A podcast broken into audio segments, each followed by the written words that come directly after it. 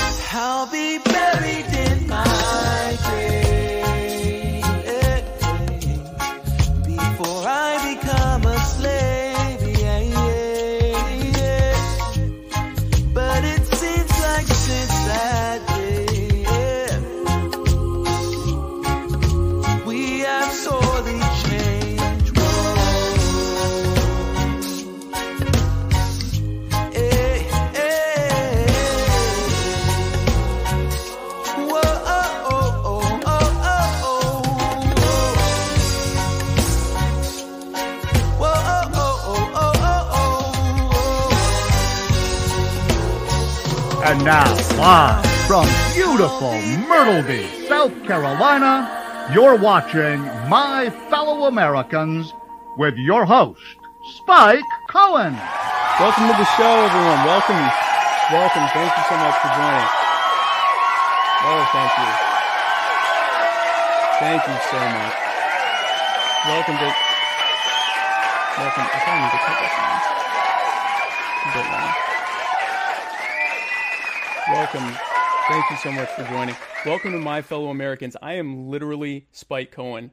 Uh, if you're watching this, please uh, share so that we can get as many people watching with us as, as possible. Uh, comment uh, on the live video with any questions that you have or any opinions, and I'll tell you if you're right or wrong, or even just to say hi. Uh, if you are watching this later on YouTube, please subscribe and then hit the bell. I'm not sure what the bell is, but we're told that if you don't hit the bell, then it doesn't count. So please hit the bell. If you see a bell, hit it. Uh, if you're on, if you're watching, listening to this on SoundCloud, press the follow button. Uh, be sure to go to Twitter and follow us, uh, Muddied Waters of Freedom, on Twitter. Uh, go on Instagram, slide all up in our DMs or whatever the kids do on Instagram. Uh, just anywhere you can find Muddy Waters Media, search it out and uh, and hang out with us. Uh, again, I'd like to thank Muddy Waters Media for giving me this opportunity to be in front of you and talk from the comfort of my Anarcho chair. I'd like to thank Kroger for the delicious Kroger flavored water that I drink on this and every episode of My Fellow Americans. Oh, that's delicious Kroger water. The music, both the intro and outro music that I use for uh, this and so far anyway, every episode of My Fellow Americans is by my great friend Joe Davi. Find him on, uh, that's J O D A V I. Find him on Facebook. Find him on SoundCloud. Go to the Bandcamp. Buy everything that he has. It's like 99 cents a song. It's like six bucks to buy everything. Just just buy it all. You'll love it. You'll you'll thank me later. Uh, shout out to Tehran Turks' mom and him. Um, I'm very excited about my guest tonight. My guest tonight is one of the busiest libertarians I know. Uh, she is the I'm going to read all this off. She is the deputy director of messaging for the Larry Sharpe for Senate campaign in New York. She is the social media coordinator for Robin Koerner, who's the creator of the Weapons of Mass Persuasion program. She is a consultant for the Tarmy Clark for County Council campaign in Indiana. She is the political facilitator of the Libertarian State Leadership Alliance. In her free time, which she apparently has, she is one of the most talented artists I've ever witnessed. And she's also like the owner of like 52 iguanas. So, ladies and gentlemen, without any further ado, uh, please welcome to the show Risa Willis. Risa, thank you so much for joining. Hi, Spike. Thanks for having me on. yeah, I'm great. I'm very happy to have you on. It seems like you've got plenty going on. So I, I appreciate you taking the time to come on the show. No problem, man. Um, you inspire me with your both your passion for the liberty movement and, and frankly just for your ability to multitask. I, I, I brought you on under the auspices that we were going to talk about politics, but honestly, I'm hoping to just glean from you a little bit about how I can improve my time management skills because I, I don't do half the things you do in a 24 hour period. so um, I am, uh, uh, I think as you know, I'm, I'm a, I'm not sure if you want to call it anarchist, voluntarist, anarcho-capitalist, whatever. Um, I'm somewhat agnostic as to whether electoral politics is even worth it sometimes but folks like you really give me some hope that there might actually be possibility that we can have an, uh, at least an electoral component to being more free tomorrow or next month or next year than, than we now we are now. So I, I i applaud your efforts on what you're doing. Thank you. Um now you're more of sort of a i guess a minarchist i am a minarchist yes okay. boo hiss i can i can hear it already no, no, no, no, no. This show is actually, in fact, Matt, the other person on Muddied Waters Media, Media is also a, a minarchist. So we are very. This is a minarchist friendly program. Awesome. Um, most of my guests, I believe, have been uh, minarchists or people that have reluctantly been dragged by me into into ANCAP Capistan. So, uh, so you know, we, we're definitely friendly to that. My my feeling with that is that um, we both want less than there is now and mm. uh, if minarchism is possible, that's uh, we have to take that step. Uh, and if we if we get there and realize that's not possible, we're that much closer to what I want anyway. Uh, so either way, I'm I'm fine with. So I, am I'm, I'm definitely I'm definitely a minarchist ally. I will call it that. Um, See, that's a great way to look at it, and I, I, that's what I tell people all the time. You know, it's incrementalism is is good sometimes. You know, sometimes we can't make that that jump. That's a that's a big jump to make. Um, so less government's the goal. That's you know we got to get there somehow right exactly our disagreement is degrees of less government like you know yeah, it's true how much you know is it is it 95% or you know 99.99999% so uh, no, I'm fine with that. Um, one of the things I ask my guests is is sort of like what brought them here politically. Uh, what would you say brought you to libertarianism? Was it kind of a gradual evolution, or did you have a sudden aha moment, or how did you get there? Well, um, that's a great question. I've been um, apolitical my entire life. Hmm. Actually, when I was in high school, I was involved in everything. I was president of this, vice president, secretary, you name it. I was involved with everything. And okay. a lot of my friends said she's going to be a congresswoman or a senator someday. They swore I was going to go into politics. But um, as soon as I got to the real world, I realized I wanted nothing to do with that. So I abstained from the whole process. I abstained from voting uh, for most of my life until about three years ago, I guess. Mm. And so, somebody threw me into Austin Petersen's group, and I uh, I didn't know what to think of that. Uh, I I'd never been involved involved in politics, and I knew that there was a Democrat and there was a Republican Party, and that's all I knew. Right, um, right. I was I wanted no part in either one of those parties. You could call me an independent at that point, um, even though I wasn't involved politically at all. But after sitting in that group for a few months and sizing it up, I realized that this was a serious thing. Um, there was another party that I'd never heard of, and it just it, it gradually grew on me. And I was sitting back and reading people's posts and looking at their ideas, and those things were resonating with me. And I thought, oh my God, I found my home. Uh, so I took one of those silly little tests and you know that's a lot of us compass, come into yeah. it that way the political compass or whatever it was. Right. Um and i see a lot of people come into it that way and they realize hey this is me. And that's kind of what it was for me. It was an aha moment. And um, i said you know what? This is this is what i believe. This is well aligned to my worldview. And i had been thinking that way all my adult life. I just didn't realize that there was a place for me per se until i got thrown into this group um, so that that leads me that fast forwards me to um, something that i'm passionate about and that's messaging um, I found that messaging is kind of my niche in the party. Um, when I see somebody with a good message and they know how to articulate it well, those are the people that I tend to attach to. And that is why, um, as much as Austin Petersen gets flack for jumping parties, I still credit him for getting me into this party. He he's a good messenger. He knows how to articulate the ideas of liberty, and that resonated with me. And he's the one who really got me hooked on these ideas. So after I got involved with Austin and I helped him uh, with his 2016 run for president, I was really roped in then. And this this this all happened very quickly. I think I got thrown into his group in December of 2015 and then I went to convention, I believe it was May 2016 and then I was all in from there. So oh, 6 wow. months and it was just a downslide. It was going from apolitical to I'm all into this. I love this. This this is my home. So after the 2016 convention, uh, I found Adam Kokesh and uh, say what you will about Adam, but his messaging is on point. Um, his book is wonderful. The speeches he gives are they they they really touch a nerve with people. Right, right. The the way he the way he articulates his message, the regular person can understand it. Um, it's not above their heads. So I helped Adam with his tour for a while, oh, and okay. I didn't know that. Yeah, I was his national uh, coordinator so I set up all his tour stops and his speakers in every state that he was going to. I believe this was fall of 2016. So right after I hopped off of a uh, help in Austin with his campaign, uh, and I didn't do much for him, but I, I helped spread the word for him. But yeah. after Austin's campaign, I helped out Adam Kokesh and went full bore, bore on that uh, because I, I, really liked his message. Uh, after Adam, I had kind of already found Larry and there's Larry behind my shoulder. Um, but Larry is who I supported in 2016 for VP, uh, and something about him right off the bat, even even before I really got close to Austin, I Larry Larry was really the person who caught my eye. I saw his video about um, his upbringing and how genuine he was and how heartfelt he was and how much of a real person Larry was. And he, that's the reason I supported him in 2016 for his VP run.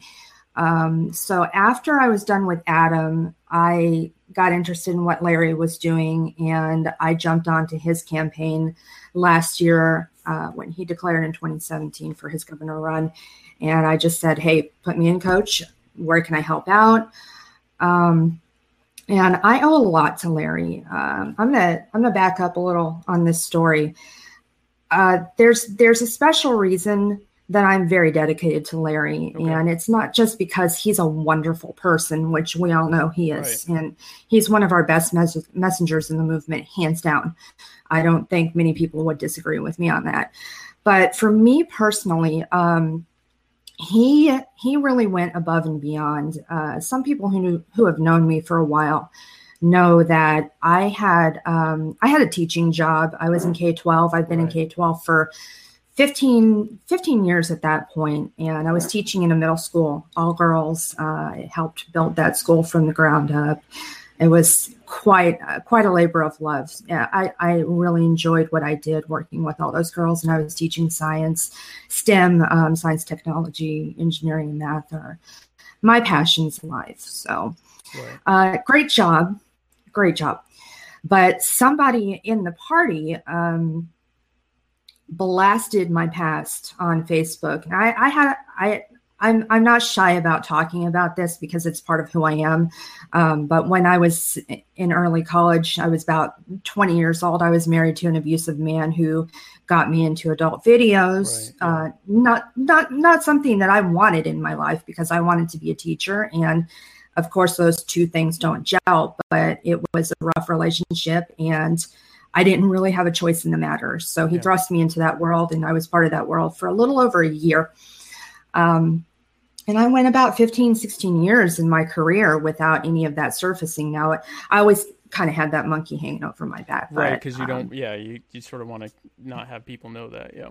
Yeah. Um, but as, as time went on and I got successful in my teaching career, it just, that feeling faded for me. And I got more confident that it was a thing in the past and it wouldn't resurface because at that point at 15 years, I mean, if it hadn't come up, come up since then, probably wouldn't, right? Right. You think? Yeah, you would think so. Yeah. Yeah. Yeah. Um, so somebody called in an anonymous tip to my school district in the spring of, I believe it was 2016. They called me in. They said, "Hey, we we found out about this. No big deal. You can keep teaching." Um, as long as it doesn't go public and it doesn't go on any public forums, you're fine. Oh wow, okay. So it, they knew about it, Right. and I, I signed a contract with them that said if it did go public, I had to let them know, Hmm. and I was signature bound to do that. And a libertarian blasted my past on Facebook because I had made a post that I called the cops on a drunk driver. a drunk driver. Yeah, yeah, yeah, yeah. yeah. And I, Which is the worst possible thing you can do, of course, is to Of course, of course. So that that made me an instant statist and not a libertarian. So they dug into my past. This person blasted it on uh, Facebook, and I had to go to my school board and say, "Hey, this is out here on social media." And they said, "You have two choices: resign, or we're going to fire you." So I refused to resign. I had just gotten the biggest honor in the district two months prior, um, distinguished teacher, which only 2% in the district got. So it, it was a pretty big deal. And I said, I'm, I'm not going to resign. I haven't done anything wrong. Right, right, right. Um, so I eventually got fired. And back to Larry. This is where this is all leading up to. Mhm. Larry called me up uh, in January. And that was the month that the, fi- the firing um, was official. And he, I think Larry noticed that I, I had made some posts about being depressed. I was as very depressed over this incident. Oh, I Incident. can imagine. I can imagine. it it rocked my world. I mean, that was my career of 15 years, and I just didn't know what to do with myself. Um, so Larry noticed that I was having an issue moving forward because I couldn't go back into K 12. This was all over the news. It was national, it was international. I had Mexico, Britain, Canada, um, Venezuela, all these countries were publishing this story. right. Um, reporters were all over it. It was crazy. It What's blew one of those up. sensational news things, right? Yeah, it blew up so bad that my name was trending on Facebook. Um, so there was no way I was going back into K 12 because even now, if you Google my name, it's all over the place. Right, It's still right. there two years later. Yeah. So I kissed my career goodbye at that point, And Larry called me up and he said, Hey, um, let's talk about your career. And he spent hours with me over the, the next couple of weeks asking me about my passions, my talents, um, my desires for the future, and taking inventory of those things and coaching me to carve out a new path. And we talked about things like um, political consulting uh, because I was very um, passionate about the Libertarian Party and helping people out and whatnot. And then we mentioned my art, and I said that's you know that's something I really want to pursue. I hadn't touched it in 20 years. I kind of gave up on it. And Larry said, let's do this. I'll teach you how to start a business. And he coached me through all of the steps in starting a business and branding myself and marketing myself. Oh wow. And it's it's because of Larry that I have this business today. And it's because of Larry that I get to work from home all week long and do art and make money and pay the bills I that I way. need So to call Larry actually. That's see, I had no idea about that. hmm So Larry, Larry was my saving grace. I I stayed in bed for months after I got fired because I was that depressed, Oh, and I he can was imagine. Yeah. yeah. he was the one who helped lift me out of that funk, and I am forever indebted to him for that. So I've been working on his campaign since last year when he declared. Um, I was helping with the so- social media for a while, and then I got promoted to deputy director of messaging, which means I'm in charge of all the social media. I manage the team, and um, I have a wonderful team under me. We've just hit 1.6 million in reach on the Facebook posts. The Twitter page is amazing. It's mon- run by Missy Moody Richmond. She's such an asset to the team, and I've got Carrie, uh, Carrie under me in Facebook. So we're really rocking and rolling. We have the most successful social media campaign out of any libertarian in the country right now. So Yeah, I had Um, read that that you're you're. I mean, forget being the fact that he's one of the most prominent libertarians in in, in memory. I mean, he, he, your your campaign's doing so well that he's not just actually reaching a point where he has a shot at, at, at, at, winning the election, but he's he's raising the profile of the Libertarian Party across the whole country in a in a positive way. It, it gets mm-hmm. raised often, but not always in the in the positive way. Um, mm-hmm. I had actually seen that you're doing such a great job. I guess one of your major party competitors seems to have sort of copied your strategy lock, stock, and barrel. And and as frustrating as I can imagine that can be, it's also a testament to how powerful you've been in uh, a campaign you know, you, you, think of this campaign that has a massive war chest, and you know the state election apparatus is on its side to try to keep out any anyone but the two major parties, and yet they're mm-hmm. still having to resort to copying what you guys are doing because you're doing such a good job. That's a testament to what you've done, obviously.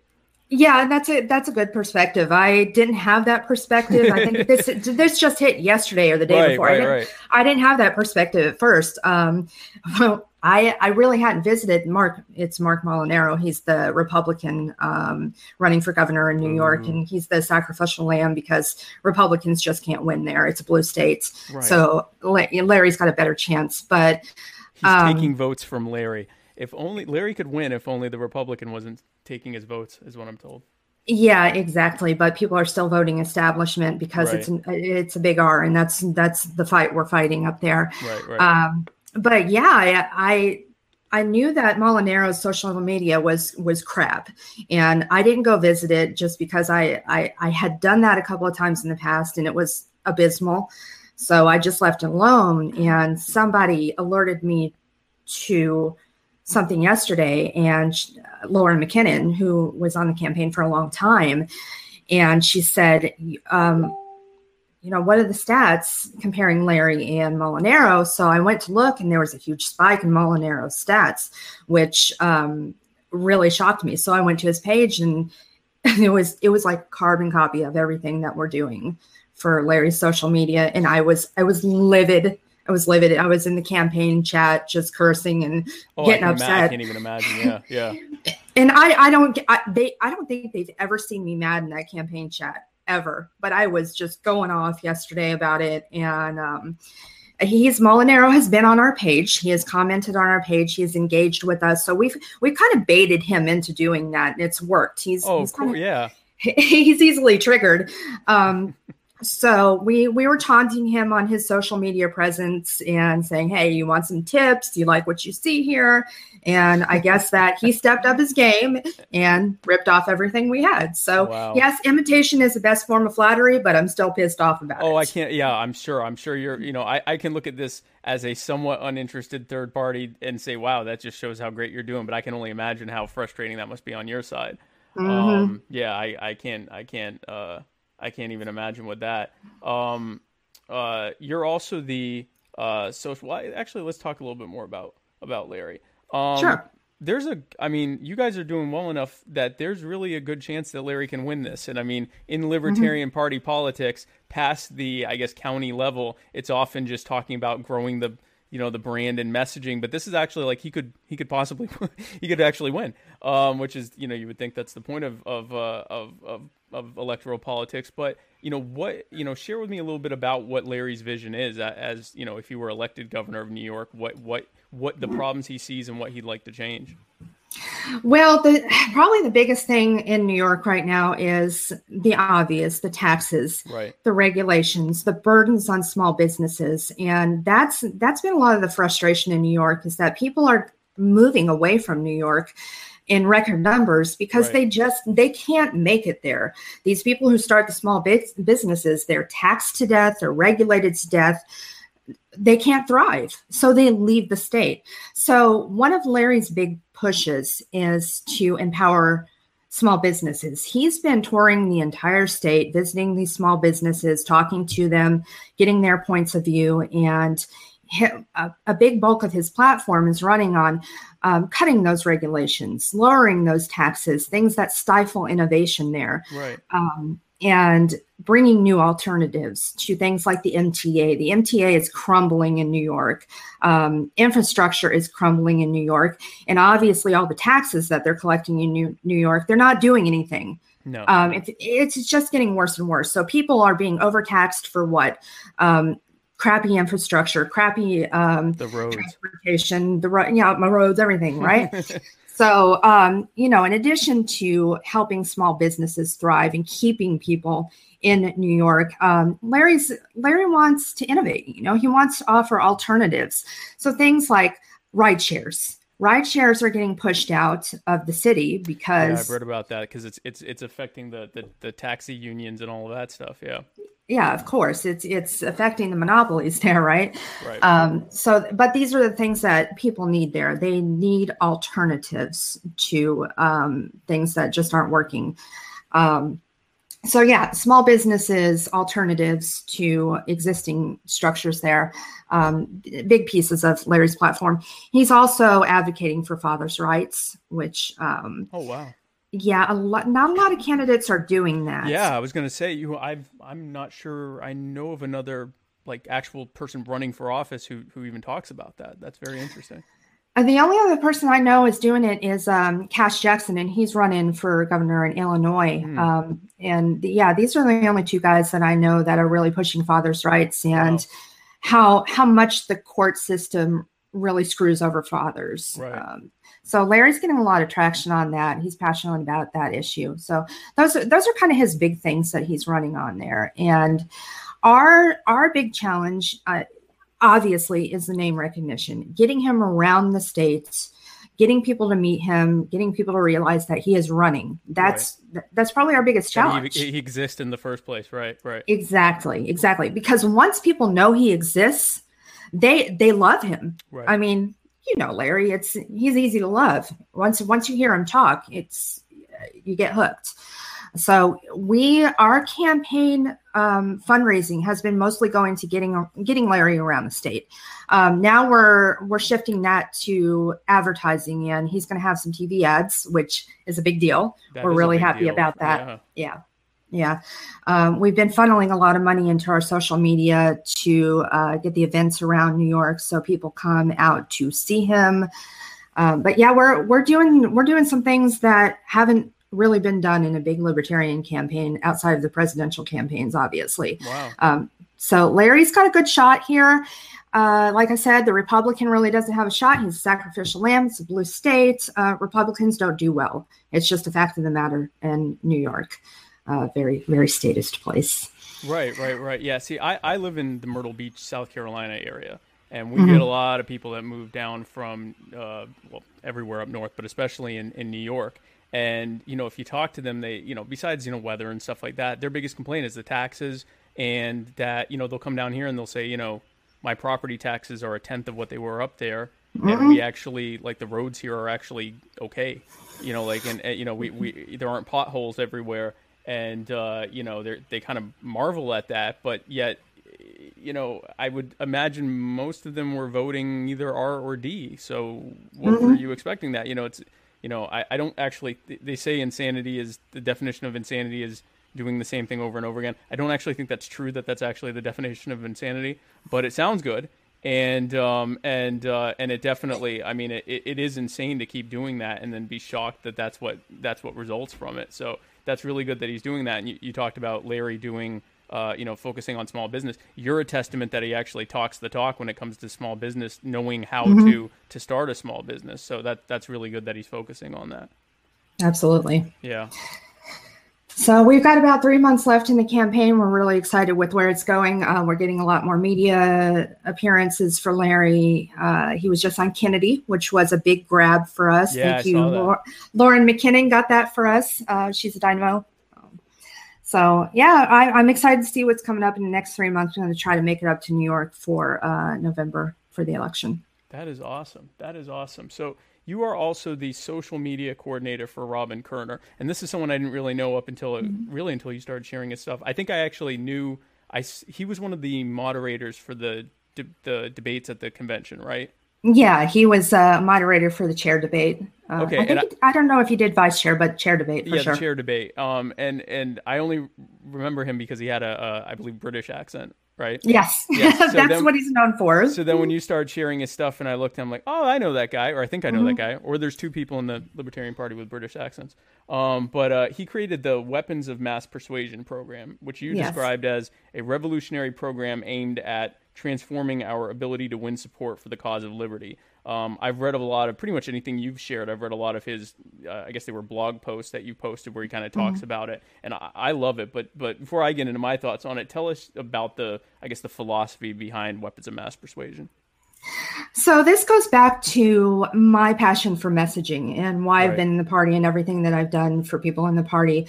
I I latched onto Robin because of his message. I met him in Omaha, Nebraska at the Unconvention and got to talking to him and realized that he had a really great program uh, and it it, it, was just different than everything out there. Uh, it's it's a way to talk to people in a way that reaches their hearts you know, you hear hearts and ma- hearts and minds a lot as a motto right. for our messaging, but Robin really does that with his program and the way he talks to people.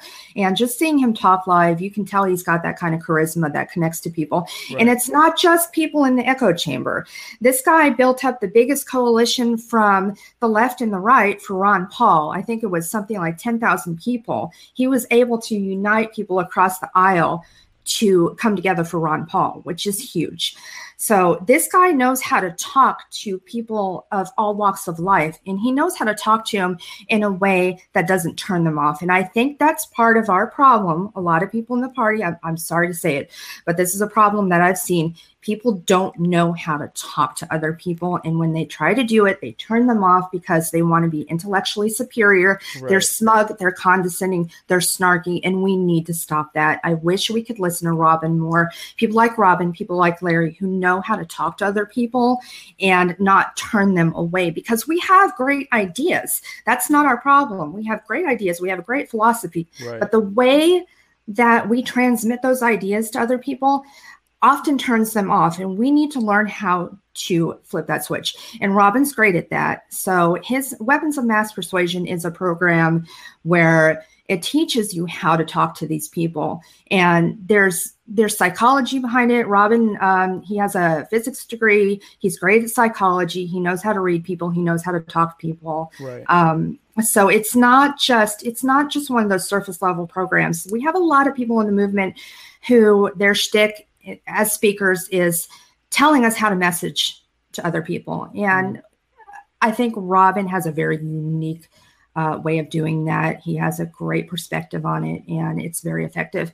But getting his name out there is my goal. That's why I signed on to be with him to help with the social media because I think Robin is one of those hidden gems in the LP that not a lot of people know about. And we need to get him out there. We need to get him speaking at places. We need to get his content more uh, prominent. So that's why I'm helping him because his message is on point. His approach is amazing. Uh, and I think that we we can really benefit from more people like Robin. But he's just I I didn't even know about him until yeah, I met I was going to say you're doing a great job at, at promoting him because I've never I didn't really I mm-hmm. again I, I, I put him together with the with the British accent but I'd never heard of him until you were put so you're doing a good job uh, uh, with that.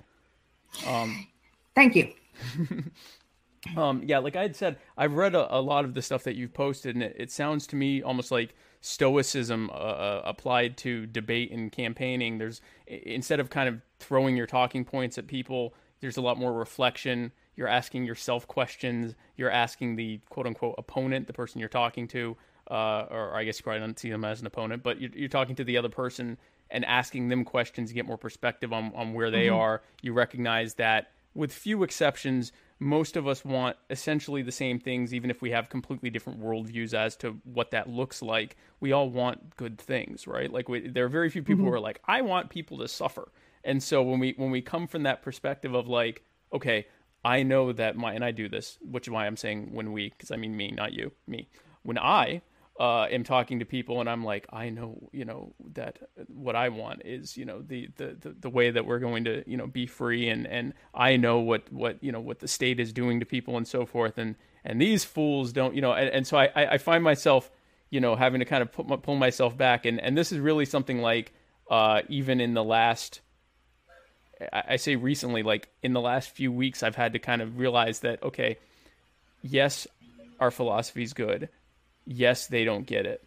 Maybe part of the reason they don't get it is because we come at them, first of all, our belief system is so far outside of their Overton window. It's like in Yes. another room that. And for those who don't know, the Overton window is is sort of a a, a, a publicly uh, what's considered an acceptable realm of opinion. So, for example, if the extremes on uh, on let's say gun control. So if um, let's say the most extreme example of, of most extreme polls on the, the gun control, the most extreme would be mine, which is everyone should be able to carry whatever they want with zero restrictions whatsoever.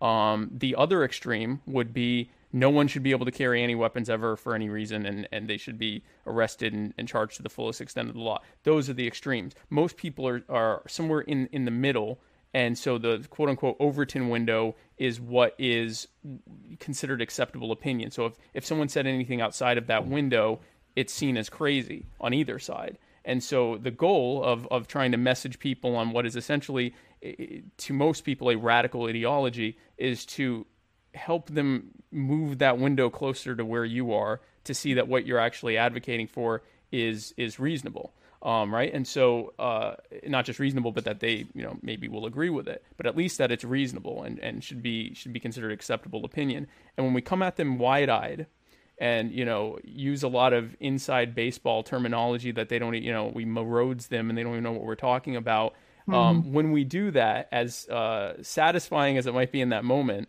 uh, and as much as we like sharing screenshots of it in our arcane libertarian groups that we're all in, uh, it doesn't really help anything, and it just makes us look, look weirder to those people, and they continue to vote Democrat, Republican, whatever else. You know, it, so that's sort of I, I assume that's sort of what what Robin's saying, right? Yes, that's that's right up right up his alley there. So his shtick and uh, the reason I I mesh so well with him is because of his messaging. He knows that we can't just go take our ideology, our talking points, and beat people over the head with it. Like Right. you were just saying, it doesn't work that way. Um, people don't want to be approached with logic first. People are emotional creatures, so you Right. have to connect with them emotionally. You have to seek to understand first. You have to understand that person. You have to find the common ground with that person.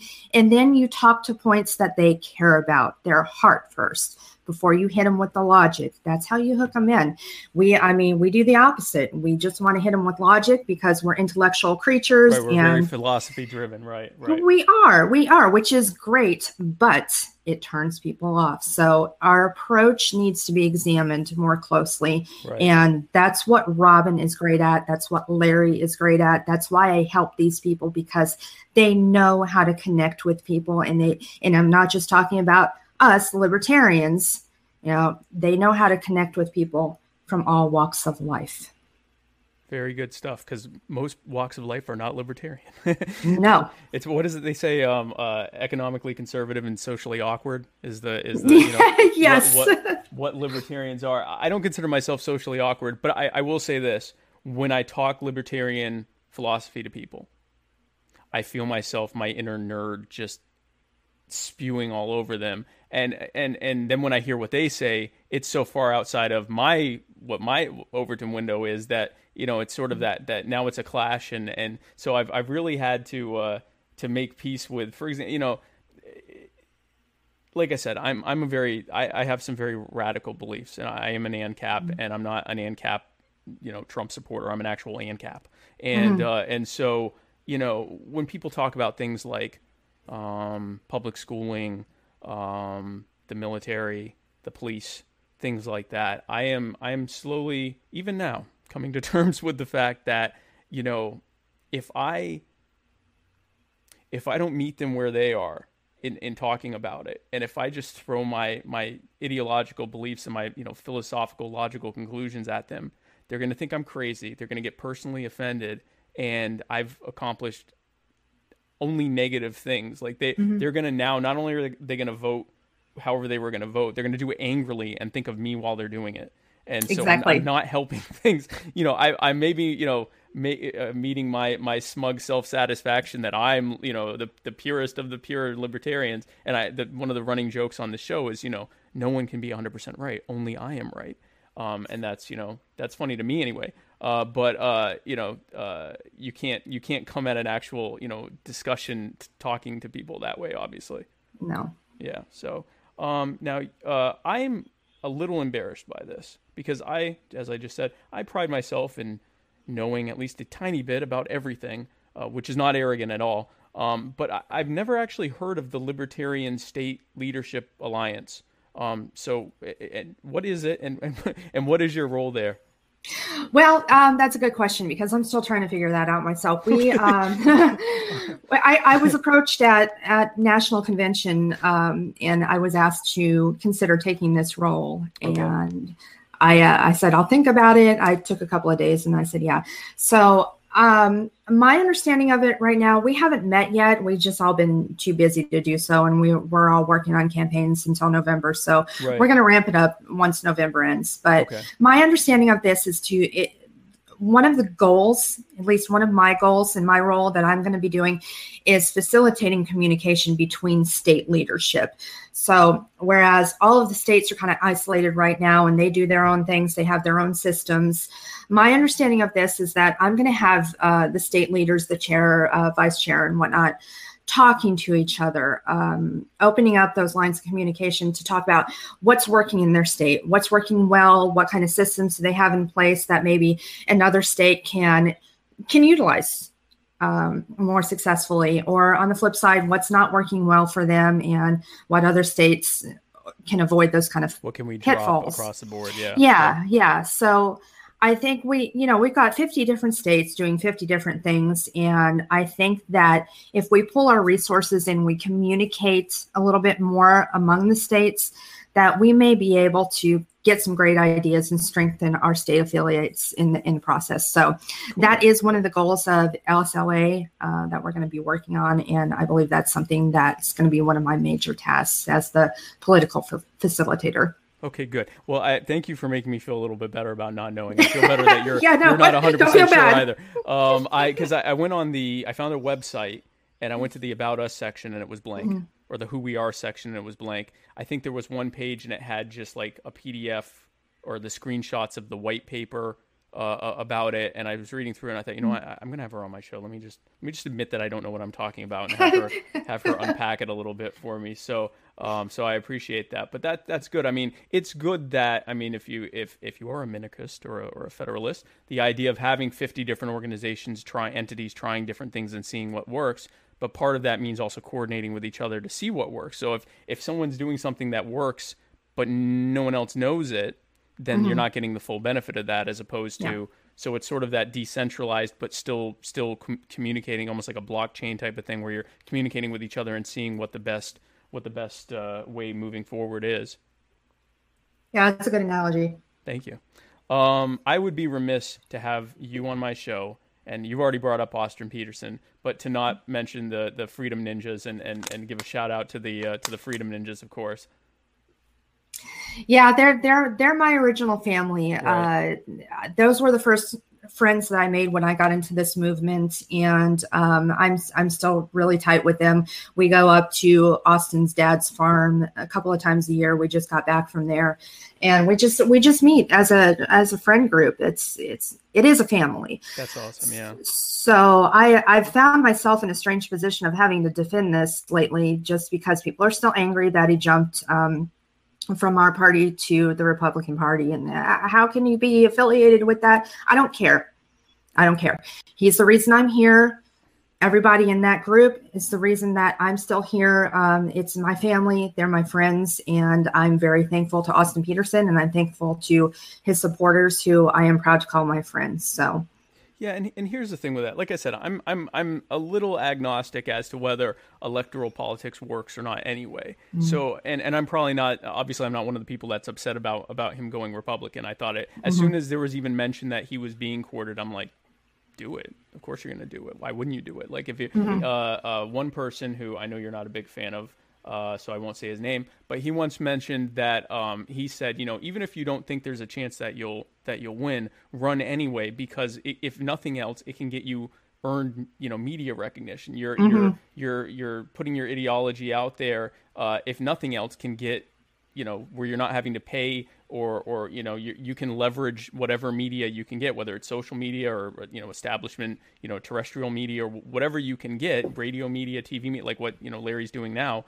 um, whatever you can get to, to, to go out there and, and, and get it so if if one of the major parties is courting you with no pretext that you have to drop any of your actual um, your actual beliefs or water down your message, why not do it? Um, mm-hmm. So I mean, you know, I, I, I I'm not I'm not a I think the libertarian libertarian party is more than likely the best vehicle, if there even is one, to to achieve what we want. But I also think that there are steps in between there, and I'm not 100 percent sure. I'm, I wouldn't call myself a partisan to, to, any party. So, but again, I'm not one of the ones attacking you, and I, I agree with mm-hmm. Austin uh, that you go where you know what is it? Water finds the path of least resistance. You look for where you can put your message out, and, and you do so. Yeah, and I, am right there with you with everything that you said. Um, I know there are a lot of people that wish he would have stayed in the party, and I understand their reasoning. But like you said, he had a chance to to grab a bigger platform to spread the ideas of liberty, and he didn't. He didn't change anything about right, his, his, his platform. yeah, he took the same platform to the R and he espoused all those same talking points under the R. And I have no problem with that. The Republican Liberty Caucus, I you know what? If that's what it takes to get our ideas to the mainstream, then that's I I think that that's fine for us to do that right even now. as a first step, even if that's not the long term goal, even if as a first step that that gets it out there. You know, Ron yes. Paul was a Republican. Mm-hmm. How many of these, you know, uh, you know, probably uh, at least for maybe our generation, uh, the number of people that are in the Libertarian Party where it started with Ron Paul, he was a Republican. He ran yeah. as a Libertarian for president in the mm-hmm. Reagan years, and and half the Libertarians now may or may not have even been alive when that happened. Um, mm-hmm. But you know, he was a Republican. He ran for the Republican nomination for president. He, he his biggest moments were up on a podium uh, debating with you know Rudy Giuliani and um, Duncan Hunter and and you know Mitt Romney and stuff like that. He wouldn't have been mm-hmm. able to do that if he'd been running as a libertarian. He would have been arguing no. with other libertarians. Absolutely, like the rest of us do. So I, I, don't have a problem with that. Unfortunately, as we know, Austin did not win the Republican nomination for Senate in Missouri. Um, mm-hmm. He still did very well considering that.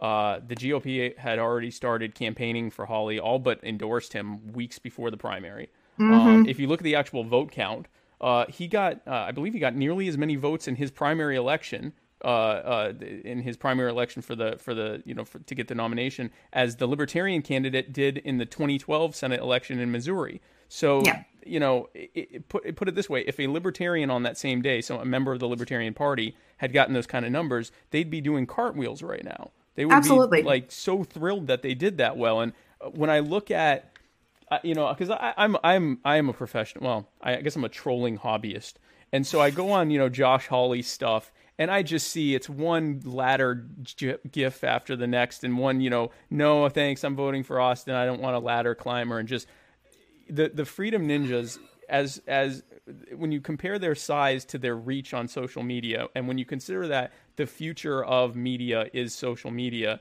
I, I, was very ho- just seeing that. I thought, you know, even if they lose this, even if he, you know, gets two thousand votes, uh, all of them freedom ninjas, the, the, the what they were able to do, what you guys were able to do, messaging wise, um, was was phenomenal considering that you know every odd was stacked against you. So I, I have nothing but mm-hmm. but respect. I, there, you know, Austin's a, a minarchist. There's obviously a lot of political things I disagree with him on, philosophical things mm-hmm. or whatever. But in terms of what he's doing, uh, you know, uh, the people that are that are uh, complaining, how many votes did they get? Like, you know, compared to him, like how many 50, how many tens of thousands of, of, votes did, did they get while having a, a, major party attacking them while they're trying to do it? So mm-hmm. I have nothing but, but but good things to say about him, as as I'm as I'm sure you do as well.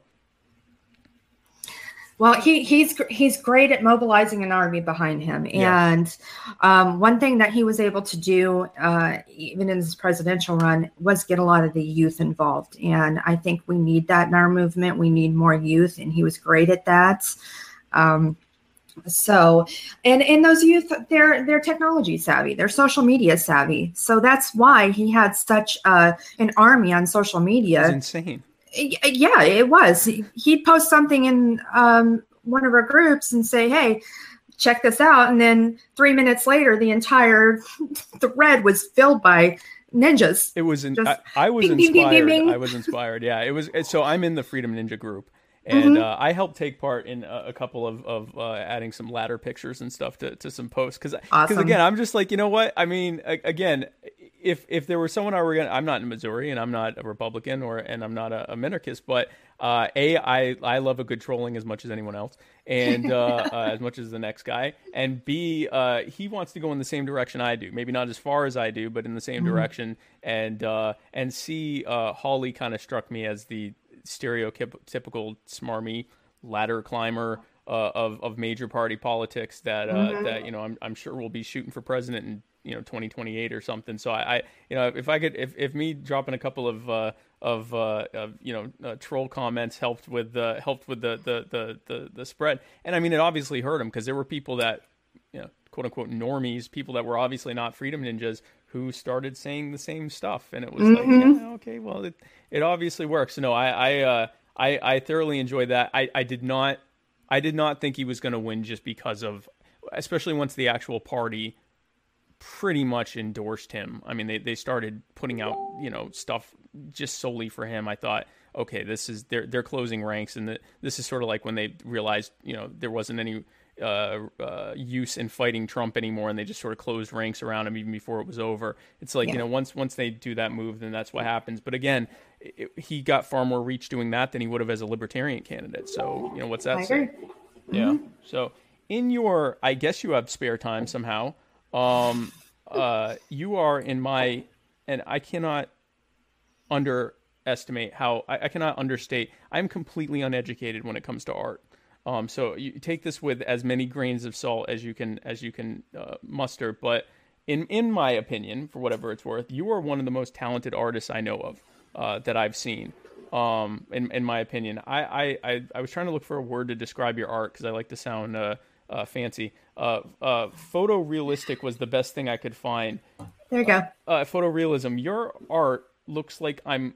So you do a lot of animal art, like iguanas mm-hmm. and dogs and, and, and things like that. Yeah. Um, uh, it looks like an actual iguana or a dog or whatever it is that you, that you're you've drawn or are drawing, and like it looks like a you know like an HD photo of it and even when you get you know more surreal with the coloring or whatever it just looks like a photo that has been through some filter to make it look like that and I I I just I am blown away by it I think it's absolutely amazing I assume this isn't something you just realized that you had the talent for is this something that's you know kind of a lifelong thing that you've that you've had a passion for um yeah I I always knew I had kind of a gift for art and um I pursued it all through high school, and I went to. Uh, I actually I was in the international baccalaureate program when I was in high school, and I don't know if many people these days have heard of it or if it's still a thing, but it was for the ultra nerds.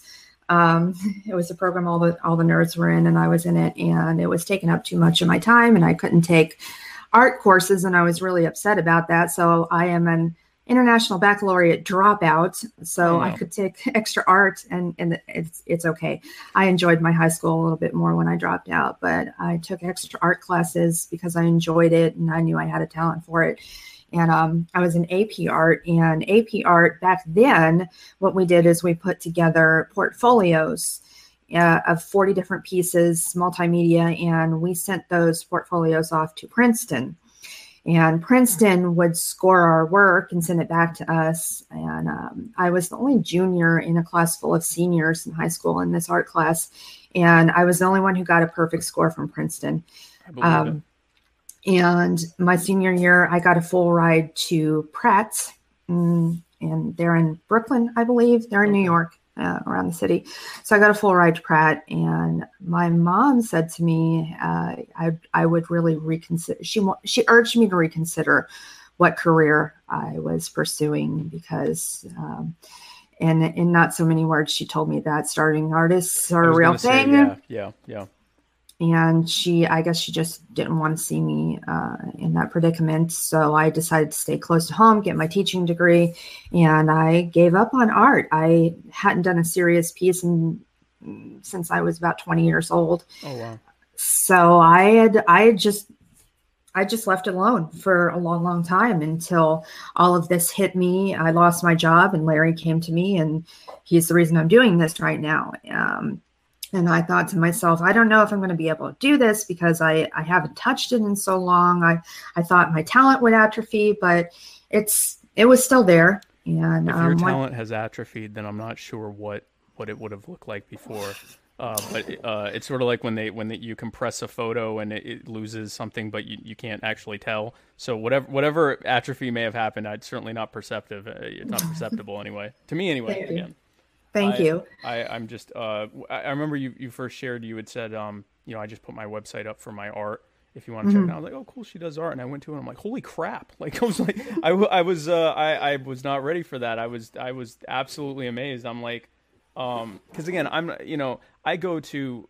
I, I'm sure if you and I went to an art museum, you're gonna have a much different experience than me. I'm gonna look at a lot of the, you know, surrealist pieces and and you know postmodern stuff, and I'm like, okay, that looks like I could do that. Like, you know, uh, my wife uh, took me to a. Uh, actually, I took my wife to an art museum nearby, and there was a there was some kind of uh, surrealist thing there, and it was it was interesting to look at, but it was essentially um, acrylic that had been thrown about on on a on a on a canvas, and I'm like, and you know, it was the artist is trying to convey whatever. I'm like, okay, great, that's that's great to me anyway. And, and and for what for whatever my my normie opinion is worth when it comes to art, I look at something that you've done and I'm like, holy crap! Like I just, I just I'm blown away by it. So I, I there's I can uh, there's only so much I, I, I can I can I, I can only say so much in terms of what my my my opinion has in terms of value, but I, I certainly like it.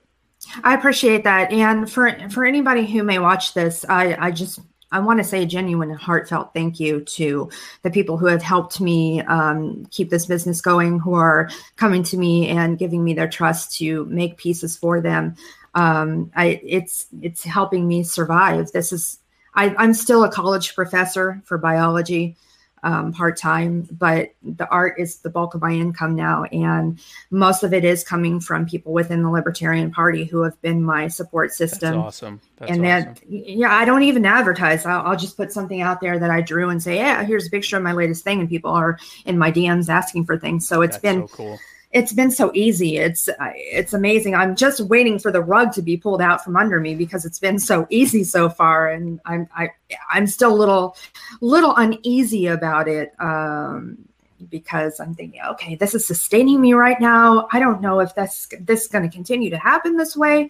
I need to find another job just as a backup. So it's it's still I'm still a little bit nervous about doing it mostly full time, but I I just This is your first foray into having your own small business, though, right? it is it yeah, is So I, I started a business in uh, 1998, web design business when I was 16, and Mm-hmm. I had the when it started. Actually, like I was like, oh wow, I'm actually making money, and I can, you know, I don't have to do something else. I can, I don't have to live with my parents anymore. That type of stuff. you know, a couple years later, I had that same feeling, like, uh, okay, what's gonna give? And and the thing is, I mean, the rug already was pulled out from under you, right? So I mean, this Yes. this is this is that you know restoration after that, and I, I'm glad to know that I can also thank Larry for uh, getting you know pulling you into inspiring you and and letting you know that you can do it and, and, and, and coaching you along to do that. I think that that's awesome. My my opinion of Larry has gone up quite a bit in this conversation just by by knowing that and how he personally helped you. I think Larry's a very cool, magnetic guy. I haven't really uh, uh, interacted with him personally.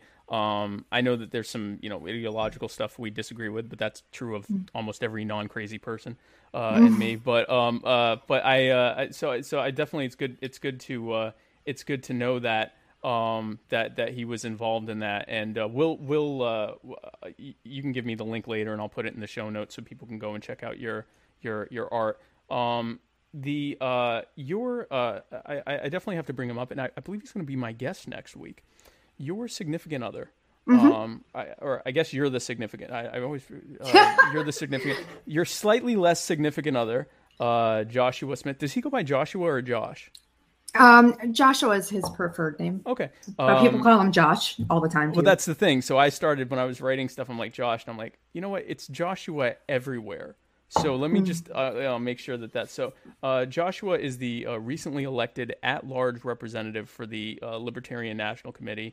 Um, I will assume that you were at least part of his his campaign when he was going for leadership with the LNC. So congratulations on that. Thank you. Um, now, with Joshua's position in the LNC, uh, what would you like to see, and I guess what would Joshua like to see happen in the Libertarian Party moving forward? What what is his vision for that? Um, two two major points that come to mind, and these are points that he ran his campaign off of, and he's he's developing right now.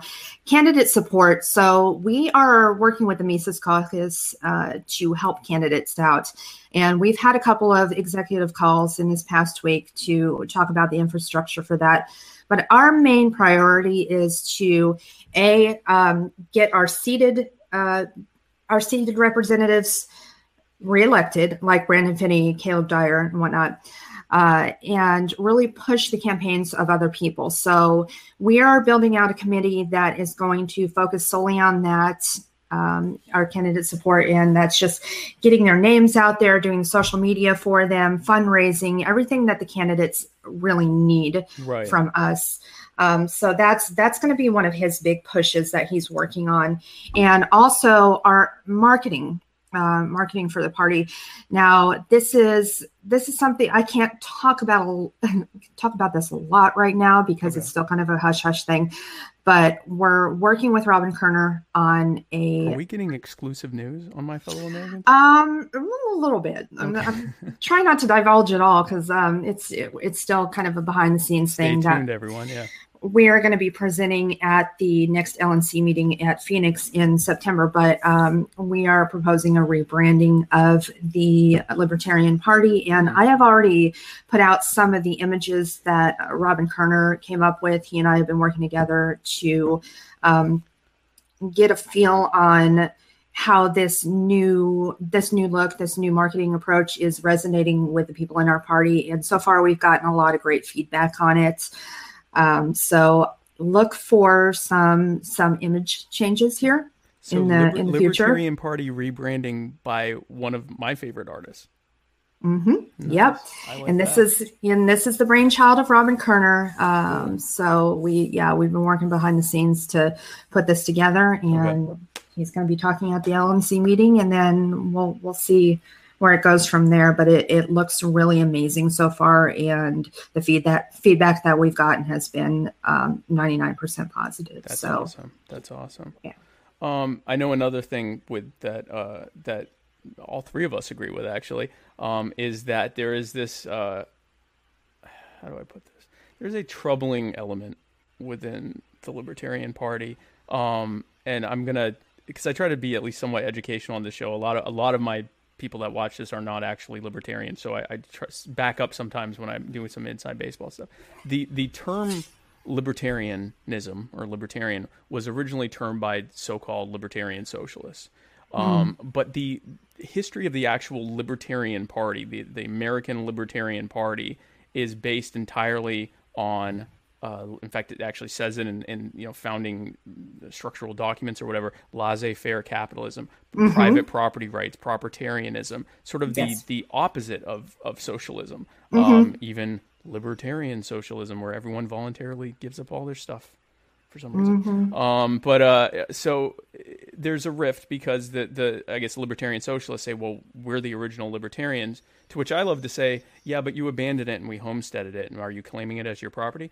Um, but um, all, uh, anyway, all that to say that um, so uh, one thing I've noticed with with Joshua is that this is a private property party, and Yes. and that's what the the purpose of it is, and more importantly than than in, at least in my mind anyway than defining what a prop what a what you know what the purpose of a party a specific party is um, is that uh, we as libertarians believe that private property and respect for the rights and private properties of other is the best system moving forward for us to be able to compete with one another for scarce resources without you know killing each other. And that that i- it's it is that system of voluntary interaction based on within the, the structure of a, of a private property system that we're able to not just be able to, to compete and to thrive but actually create you know post scarcity where there isn't scarcity anymore. I mean, you look at where we are now. It's it's because of voluntary interactions that we are neither of us is worried about starving to death.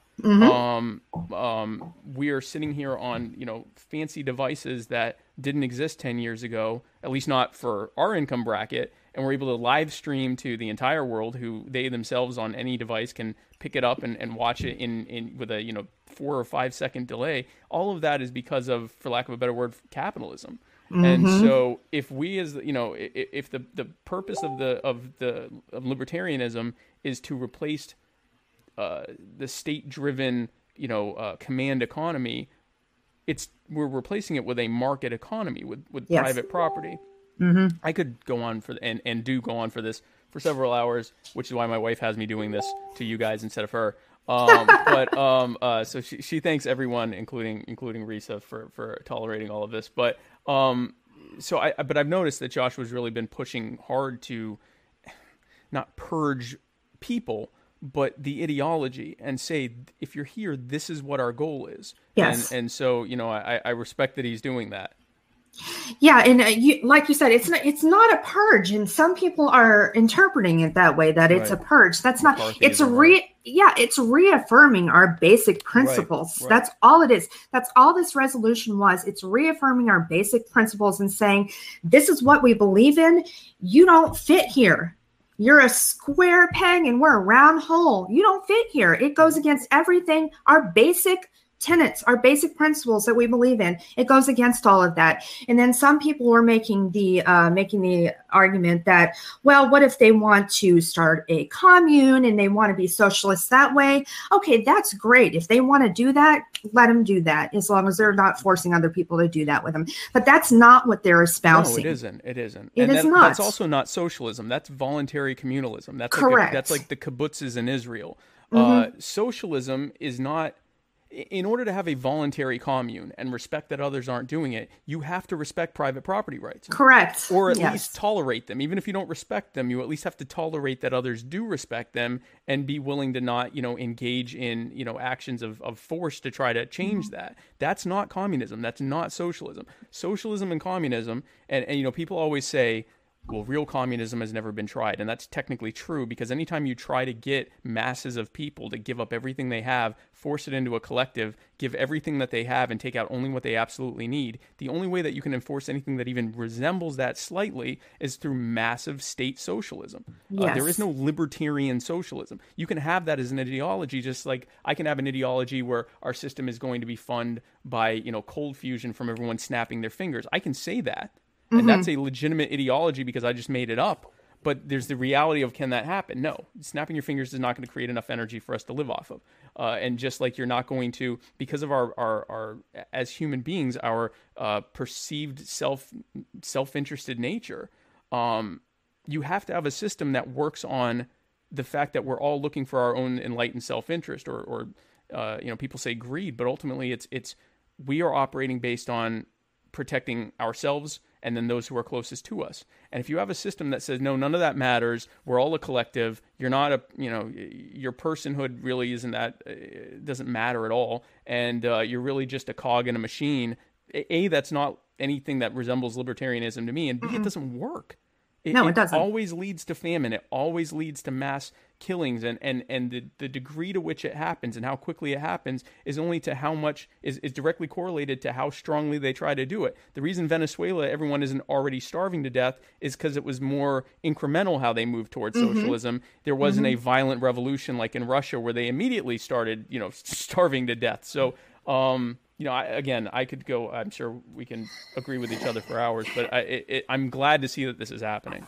Yeah, and, and like I said, these are these are people who are advocating violent collectivism, and these are people who don't understand history, or if they do understand history, they're espousing violent collectivism Exactly. with with disregard to history and Right. the consequences of this kind of system. So to have these people, even though everybody says it's a minority, it's only a few people, but to have these people have a voice in our party, I don't think that's acceptable. I don't. And we had we had somebody like that on the debate stage for the chair position in our party, which I thought was an embarrassment. who invi- who admitted pretty much right because I wa again massive nerd me. Um, uh, I would have been there except for health reasons. Uh, I can't wait until my health stabilizes and I can be at more of these types of things because I, I I live for it vicariously through the internet. Um, and I thank capitalism for that, incidentally. Um, but uh, watching that debate, I think in the first question, you know, why do you think you should and he was like, I don't, I don't think anyone should vote for me or something like that. And he was essentially up there pretty much to torpedo Joshua, right? Like That's I mean, that, exactly that why he was that up was, there. It was up there to just bash Joshua. And That's I'm like, the only reason he was there to to attack Joshua. That's it. It like I said, it was an embarrassment. We didn't get a serious debate out of it because we had a circus up on stage, and Yeah. then we had we had that um oh uh, that other guy up there we didn't expect, but he uh, you know, Christopher or something. uh, Thrasher Thrasher, Thrasher, yeah. yeah. yeah, Christopher Thrasher. Yeah, I yeah, yeah. appreciated his one question uh, where he turned to, uh, I think, Matt, right? Matt Kunawa, and said, Why Yeah. are you here? And, and I appreciate that, but, you know, I, I, I yeah, he was kind of a last minute thing. I, I don't, I, I did a little bit of research about him when he first came up, and I was like, he ran he ran someone's campaign in Alaska or something like that. So I, I, I don't Mm-hmm. I don't know a lot about him, but um yeah, I mean again, like you said, it's not purging people. It's saying these ideas are incompatible. Correct. I mean, in the same way that for a minute there, uh, it looked like the alt right was trying to really put a, a, a foothold, and, and I don't even like using the term alt right because it's it's sort of an umbrella term. You had essentially Nazis, like I mean, you know, the, you know, people with a a, a, a, you know anarcho-fascist if that's even a thing ideology that we're saying okay well the, the libertarian party is our home and it's like no it's it really isn't because uh you know you're, you're going past just having a preference for your race uh and saying i'd rather you're you really want to use some kind of force you, you don't have to call it the state if you don't want to but some kind of force to enforce that on other people that also is not libertarianism um, No. and thankfully, it seems like the commies scared them away because it seems like fascists can tolerate being anywhere unless there's communists.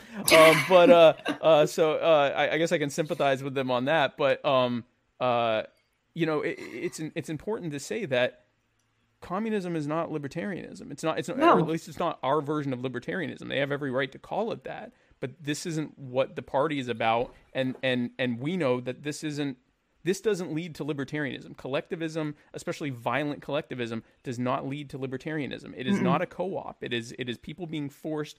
Uh, you know, you can call it a, a revolutionary people's committee if that makes you feel better than calling it a state, but it's still a an entity that has imposed a, a violent monopoly of force and is forcing everyone into the same thing. And that is the opposite of what you know. People, we're not voting libertarian to replace the state with something worse. No, it's it's it's completely antithetical to our principles. The socialists, the communists, they do not belong with us. And I think the reason that we have this element in our party is because we are still a small pond, Right. and they can be a big fish, A and they can mouth can- off. Yeah, yeah. yeah and they're loud and they're going to be heard and that's a problem um, and that's why we need to that goes back to why we need to grow this party why we need to market this party better because we we just we need a bigger i'm not saying a bigger tent necessarily because that can be taken the wrong way but we we need a bigger party we need um, more people in the party who um, who espouse the same beliefs as us and so we don't have these these loud-mouthed elements who don't belong having a voice. I mean, to have one on stage for the chair debate, that's that's embarrassing. We shouldn't have had that happen. because the threshold is so low like it didn't take Yes. a lot of support needed to get support because it's a smaller party and the thing is obviously and again i mean i'm i'm almost i'm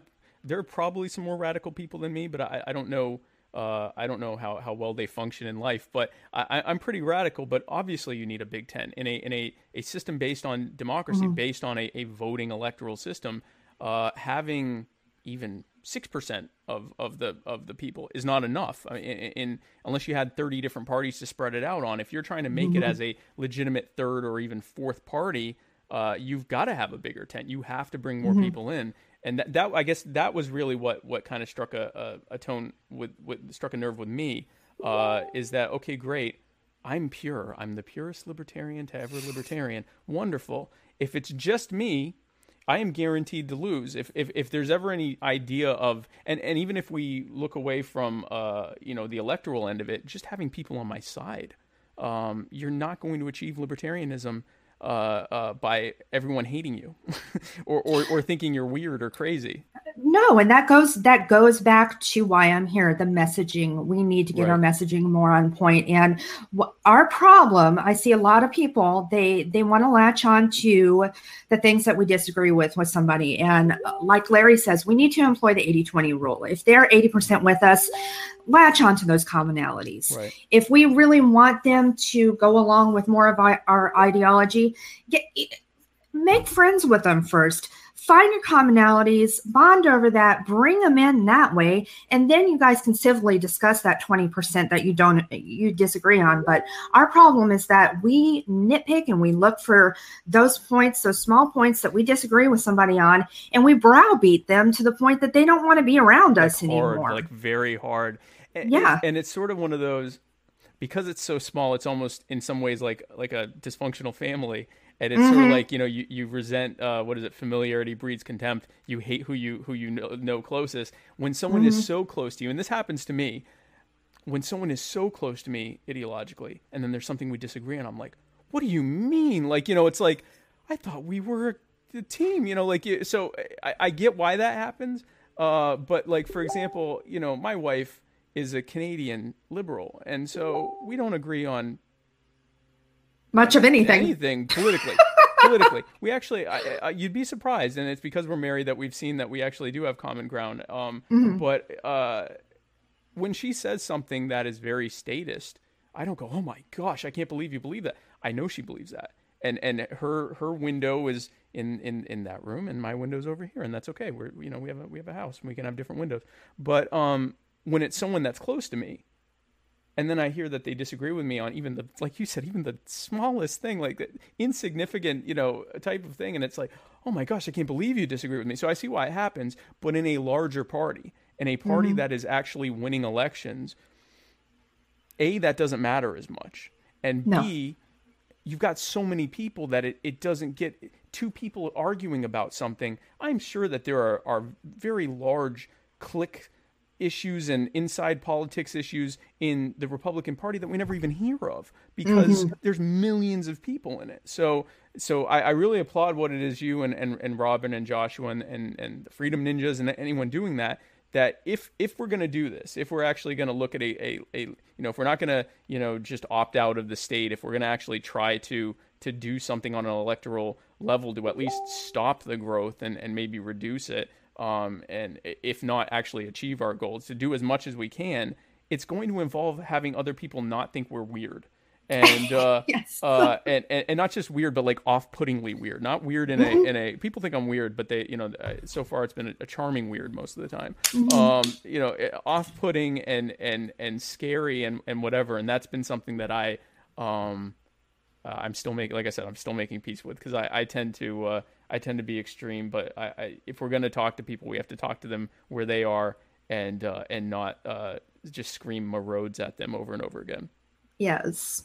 And I we we need to get off of social media and stop arguing philosophical minutia and get out there and get involved locally or get involved with our state and actually do something because while it's fun to have philosophical arguments and tear each other's heads off online, it's not doing a damn thing for the movement at all. Are you saying we're not going to get free free through arguing in these obscure uh, closed secret groups on Facebook with 200 members and like screaming at each other?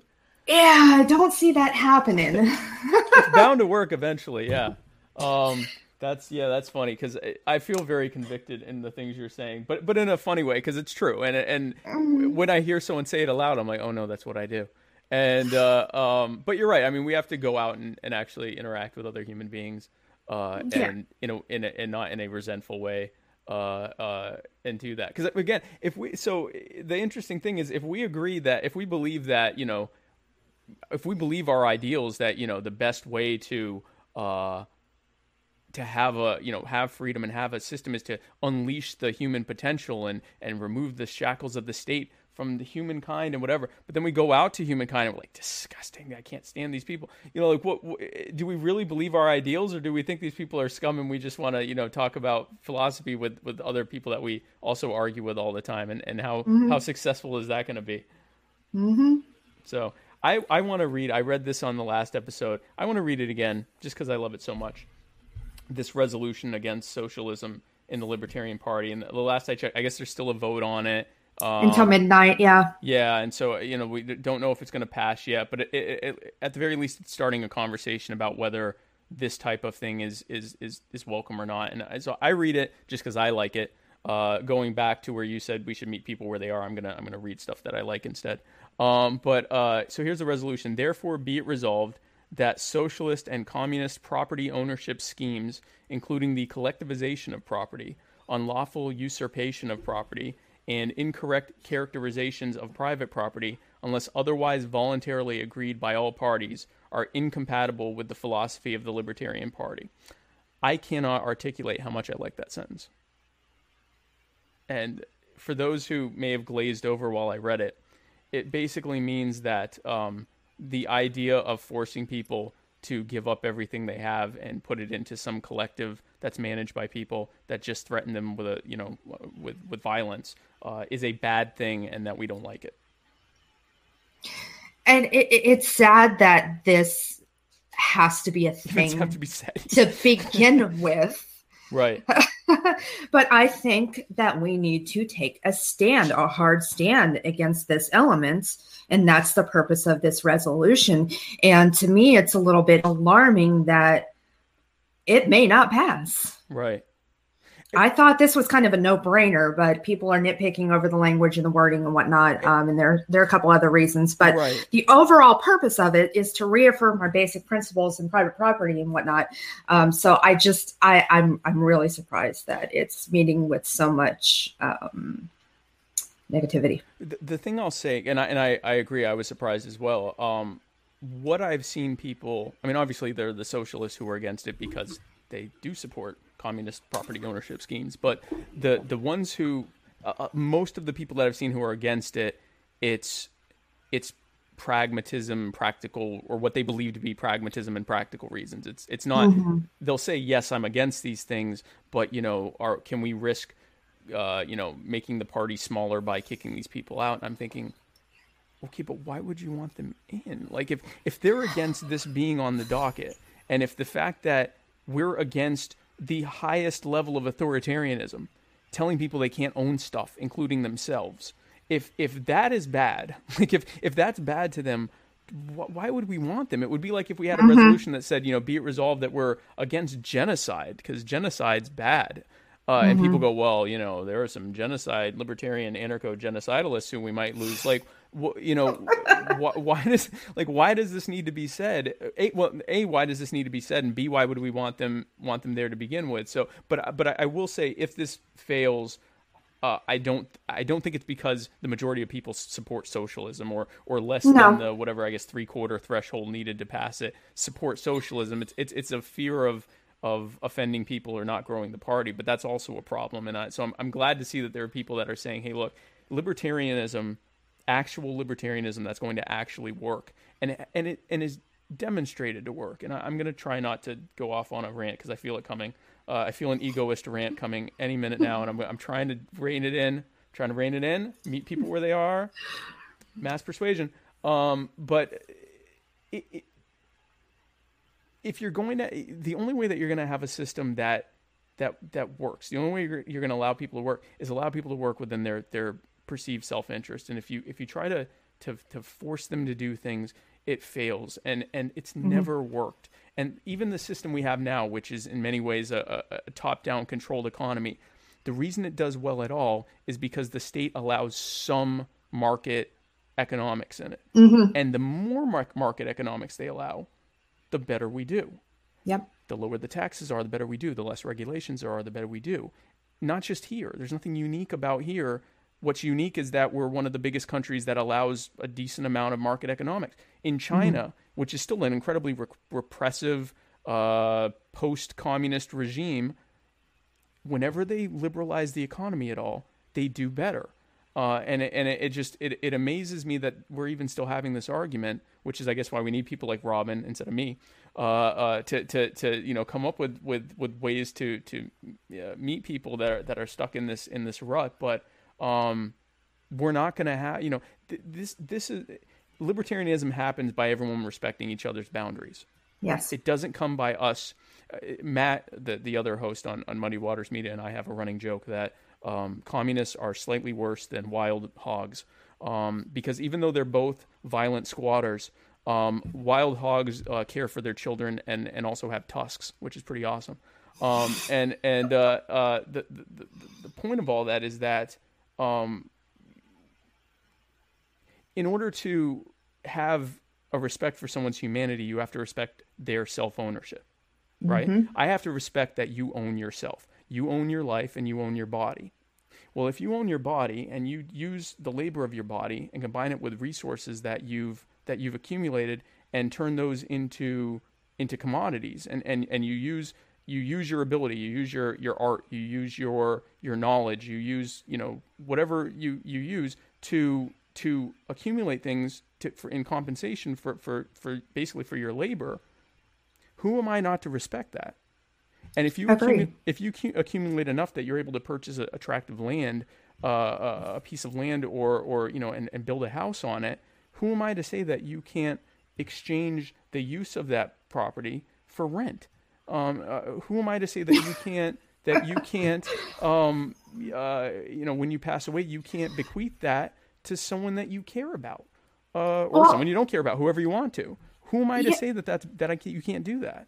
Yeah, and that's the problem. Uh, anything that you acquire via trade, labor, capital, what have you, right. legitimately is yours. And the these these libs socialists are um, they're arguing that any land that you're not using, any property that you're not actively using, shouldn't belong to you. Yeah, if you can't well, carry sorry. it, if you can't carry it around, then you shouldn't be able to which is ableist, I'm, by the way. That's kind of ableist because not everyone yeah. can carry a lot. So. Uh, I'm sorry, but if I worked my ass off and I bought some land that I'm just letting sit there, it's mine. Nobody's entitled to it. I worked for it.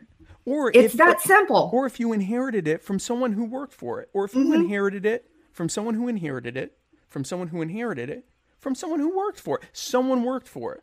Someone mm-hmm. did something for it, and it doesn't require the state to respect that. They say that it requires the state. It it requires no, the ability to use force. And mm-hmm. if you mm-hmm. decentralize that force, there's no reason that you can't still have private property. Mm-hmm. You Correct. can but but if you decentralize that force, there's not a shot in hell you're going to have collectivism. So mm-hmm. you tell me it it requires that they say oh well it it it takes the state uh, to have private property because we have private property in the state. I breathe air in the state. Does that mean that this the state is required for me to breathe air? I, I learned how to write under the state. Does that mean that I, I need the state to learn how to write? I can tell you what requires the state or what the People's Revolutionary uh, uh, uh, Syndicate Committee or whatever they want to call it. It's a state. It's an it's a violent monopolistic entity. I'll tell you what requires that, and that's telling every single person they don't own anything on themselves or anything else, and that you know everything belongs to this collective and we're going to kill you and take it if you don't go with that. Um, mm-hmm. I, don't know what your definition of libertarianism, but that that's not mine. But that's not it. Yeah, that that ain't it. It's not mine anyway. I, and like I said, I can I can literally, and I've got the strength. I'm in a recliner. I can do this for like 15 hours. I can just scream about socialism. Um, so I'm not going to do that. Um, I'm glad that I'm I'm really appreciative and grateful for what you and Joshua and, and Austin and and uh, the Freedom Ninjas and people like you are doing, uh, not just within the Libertarian Party or the Liberty Caucus or or or you know any of these different groups, but just as individuals and, and in these voluntary groups to spread the message of, of liberty and of freedom that, that it doesn't have to be this way. We can have roads without being robbed for it. We can we can have these things without it. Uh, you guys are doing way better than I am. Uh, I hope to uh, to maybe one day uh, be uh, a little bit better at, at messaging, and I and I appreciate everything you guys are doing. Thank you so much. Um, before I let you go, because you have been absolutely amazing, and I, I, really appreciate your time with me today. Um, thank you so much for joining the show. Of course, thank you for having me. Um, before I let you go, any final thoughts that you have? Obviously, this is your chance to plug anything you want to plug, anything else that we didn't cover that you want to say. You have the floor, and I, I, I leave you with it. I guess my final thoughts are just reaffirming what uh, some of the points that I've touched on throughout this this cast. Uh, get offline unless that's your job like mine is social media get offline a little bit go help out locally go door knock go you know, get involved with your local affiliate. Get get involved with your state affiliate. If you're not a sociable person, that's fine. Help spread some posts. Like Right. Larry Sharpe, man, we've gotten a lot of our reach from people just sharing posts, sharing posts, getting that name recognition. You Right. can do some of this from home. If you're a social media person and that's your preference to sit behind a keyboard, you love doing that, take a break. Go to your favorite candidate, share their posts out, say a kind word about the candidate. I mean, just little things like that. You don't have to give your money necessarily. You don't have to invest a lot of time. You can take about five minutes and do your parts. You know, go, go back to your philosophical arguing by later, all means. later, when everyone else is asleep, when normal people are asleep, you can go back to arguing with other. Of people. course, of course. And I'm not saying, you know, stop doing that. We can do both. You know, if we enjoy we enjoy our philosophical philosophical debates, great. Do both. But help out. Help us make some real steps in the real world with our movement. That's what we need desperately. Volunteer for something. I don't care. Just do one little thing, no matter what your time commitment is or your money commitment is. Anybody who's broke and has a tight schedule can do something. It's as little as sharing posts. Just just get involved somehow. We need all the help that we can get in this movement. So please, please help us do that. Good, good, good stuff. Thank you so much, Risa. Uh, stick around. I'm going to talk to you a little bit during the outro. Um, but thank you again. And folks, before I let you go, I need to remind you again uh, of the uh, My Fellow Americans and Muddied Waters Media. Uh, and by the way, Risa is not endorsing this and has no idea what I'm about to say, so don't put this on Risa. Uh, we are continuing with our hashtag campaign, hashtag Matandis, uh, which is where we are trying to get Candace Owens uh, to go on a date with Matt. Um, and um, frankly, and I, I'm going to add some more hashtags um, because the reality is that when Candace went to that thing and the the Antifa people jumped all over and screamed "F white supremacy" at her, which was not ironic at all. Um, Charlie Kirk just stood there, and and and and and Candace can do better than that, in my opinion. Totally unbiased. Um, so uh, Candace, if you're watching, I'm sure you are, uh, or if uh, a close personal friend of Candace, uh, which also I'm sure is happening, is watching this, uh, please share with her the hashtag Mattandace. Um, this is not catcalling, by the way. Um, but uh, uh, uh, so the hashtag Mattandace, M A T T A N D A C E. Um, but guys, again, thank you so much for joining us. Thank you, Risa, for joining us. And on behalf of myself and Risa and my fellow Americans and Muddied Waters Media, thank you again for joining us, and we will see you next week.